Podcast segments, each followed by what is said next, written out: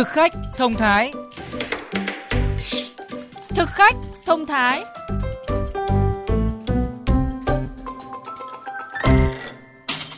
Thưa quý vị, thưa các bạn, 100% mẫu muối gia vị được kiểm định ở Hà Nội qua một khảo sát ngẫu nhiên đều nhiễm hạt vi nhựa và có lẽ kiểm nghiệm tại bất kỳ thành phố lớn nào của nước ta cũng có khả năng cho kết quả tương tự. Muối có tất cả trong uh, hầu như là các món ăn nhà em nấu. Khi mà ở trong uh, muối mà có hạt vi nhựa thì cũng uh, có uh, chút lo lắng về sức khỏe của gia đình khá là sốc như em thì em sẽ phải sẽ tìm hiểu thêm cái lượng đấy nó có nhiều không vấn đề là rõ ràng là nó sẽ nguy hiểm rất là nhiều và chắc chắn là mình sẽ phải giảm thiểu sử dụng cái sản phẩm sản xuất từ nhựa trong cuộc sống hàng ngày Thưa các bạn, chế phẩm từ nhựa thì rất là quen thuộc với chúng ta, nhưng hạt vi nhựa lại là một khái niệm khá mới với mọi người. Ngoài muối biển, các thực phẩm nào còn có thể có hạt vi nhựa? Hạt vi nhựa khi vào cơ thể sẽ mang theo những mối nguy nào? Mời quý vị và các bạn cùng theo dõi cuộc trao đổi giữa phóng viên chương trình với tiến sĩ Hoàng Thị Minh Nguyệt, giảng viên khoa công nghệ thực phẩm, Học viện Nông nghiệp Việt Nam.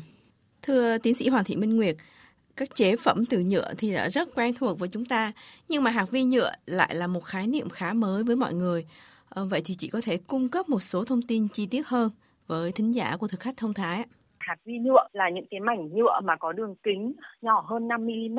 Các cái hạt này thì hiện nay thì đang xuất hiện ngày càng nhiều trong các cái môi trường khác nhau. Theo các cái nghiên cứu gần đây trên 15 nhãn hiệu muối biển khác nhau và tìm thấy ờ, có tới 600 hạt vi nhựa trên mỗi 1 kg muối.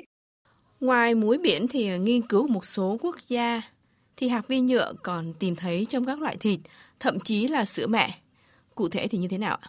Ờ, người ta cũng đã phát hiện ra là khoảng uh, 660 sợi nhựa trên mỗi kg mật ong và có hơn 100 uh, ờ, mảnh nhựa với mỗi một lít bia và theo các nhà khoa học các loại hải sản ý thì có cái nồng độ vi nhựa là cao nhất ở trong chuỗi thức ăn vì là những cái hạt này thì đặc biệt là phổ biến ở trong nước biển.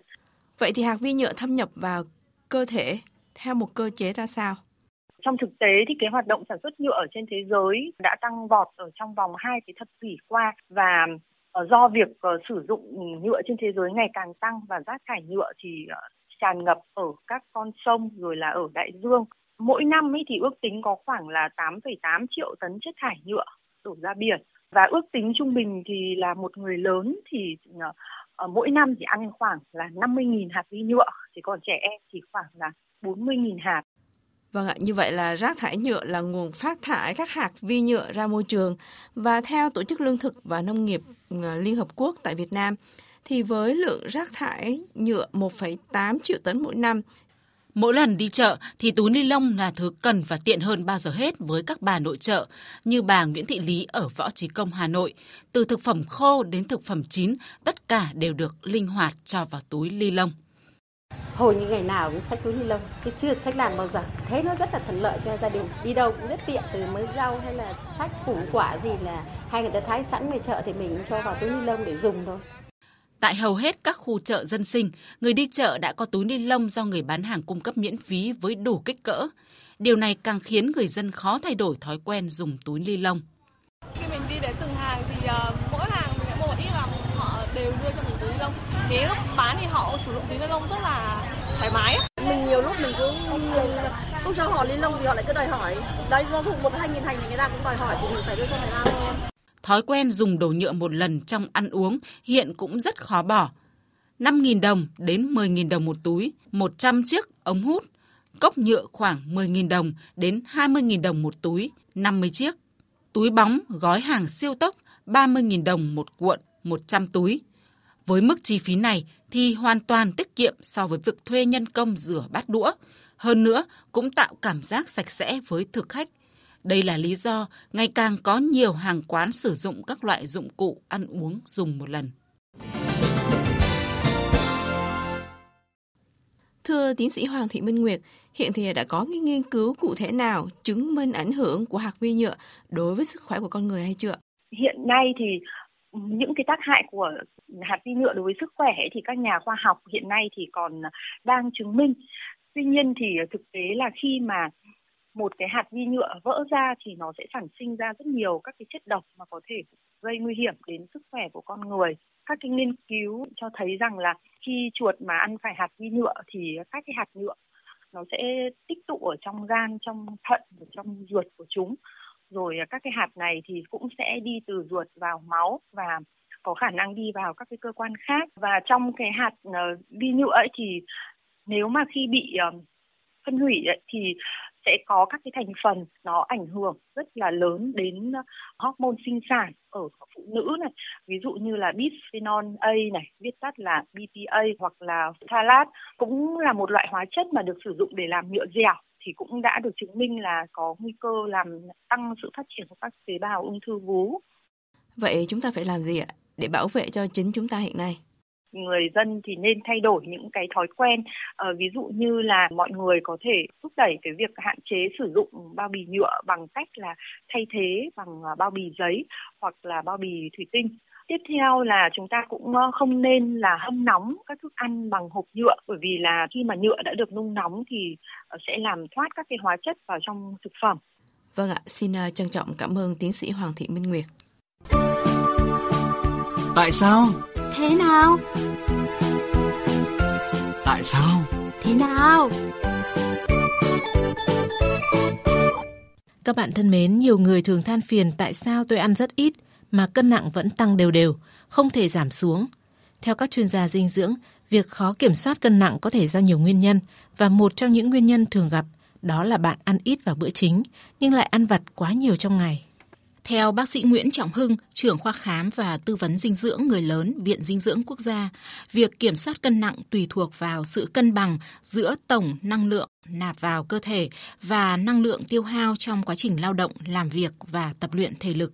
Những bữa ăn vặt nếu không được kiểm soát sẽ khiến bạn bị dư thừa năng lượng và đây chính là thủ phạm gây thừa cân, béo phì. Một quả chuối trung bình là khoảng 150 hoặc 180 kcal.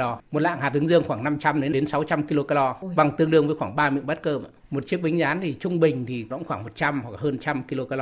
Tập thể dục nếu tập với tốc độ khoảng trung bình độ 15 20 phút hoặc đến 30 phút ấy, chạy với cái máy với tốc độ trung bình ấy, thì chúng ta chỉ tiêu độ khoảng 100 đến 150 kcal thôi. Nếu mà tập xong như thế vào 30 phút mà chúng ta lại ăn một quả chuối hoặc ăn một cái bánh rán là chúng ta hòa ai mà ăn quá lên thì ăn thêm thì là âm. Đặc biệt, những đồ ăn vặt như bánh rán, bánh ngọt, sinh tố, chè, hoa quả sấy khô thường chứa rất nhiều đường, muối và dầu mỡ. Tuy nhiên, các sản phẩm này thường không có nhãn mác ghi hàm lượng dinh dưỡng nên người sử dụng khó kiểm soát được năng lượng nạp vào. Vì vậy, bác sĩ Nguyễn Trọng Hưng cho rằng với những người đã đủ cân nặng theo tiêu chuẩn hoặc người muốn giảm cân thì tốt nhất là không nên ăn vặt. Trong trường hợp bữa ăn chính không đủ cung cấp năng lượng thì chúng ta có thể bổ sung bữa phụ với khẩu phần hạn chế. Bây giờ chúng ta giảm lần cái số lần ăn vặt trong ngày xuống. Ví dụ chỉ một lần thôi chẳng hạn. Và trong một lần ăn ấy thì chúng ta lựa chọn các thực phẩm mà tươi sống hoặc những thực phẩm mình mang đi mình kiểm soát được câu chuyện năng lượng, kiểm soát được số lượng. Mình phải ăn các thực phẩm chế biến sẵn thì nó có nhãn mác đầy đủ. Trước khi ăn thì chúng ta phải đọc xem là chúng ta ăn như thế thì cung cấp bao nhiêu kilocalo để chúng ta kiểm soát được Thông thường các bữa ăn vặt thì người ta chỉ thiết kế độ khoảng 100 hoặc 150 kcal trở lại thôi thì ít có nguy cơ gây lên các cái hệ lụy cho sức khỏe. Cái nào mà nó không có nhãn mát thì chúng ta ăn các cái suất nhỏ nhỏ một. Đồng thời, bác sĩ Nguyễn Trọng Hưng cũng khuyên để tránh ăn vặt, bạn nên thực hiện chế độ ăn uống khoa học, hợp lý, cân đối giữa các nhóm thực phẩm. Đặc biệt, bạn không nên cắt giảm tinh bột trong mỗi bữa ăn, mà cần đảm bảo 50% năng lượng là được cung cấp từ tinh bột. Các bạn thân mến, thời gian dành cho thực khách thông thái hôm nay đến đây là hết. Xin chào và hẹn gặp lại các bạn trên sóng VOV2 của Đài Tiếng Nói Việt Nam. Cục Quản lý Chất lượng Nông lâm sản và Thủy sản khuyến cáo Lạm dụng hóa chất, kháng sinh, thuốc thú y trong chăn nuôi là hành vi cần phải loại bỏ vì ảnh hưởng lớn đến sức khỏe của người tiêu dùng.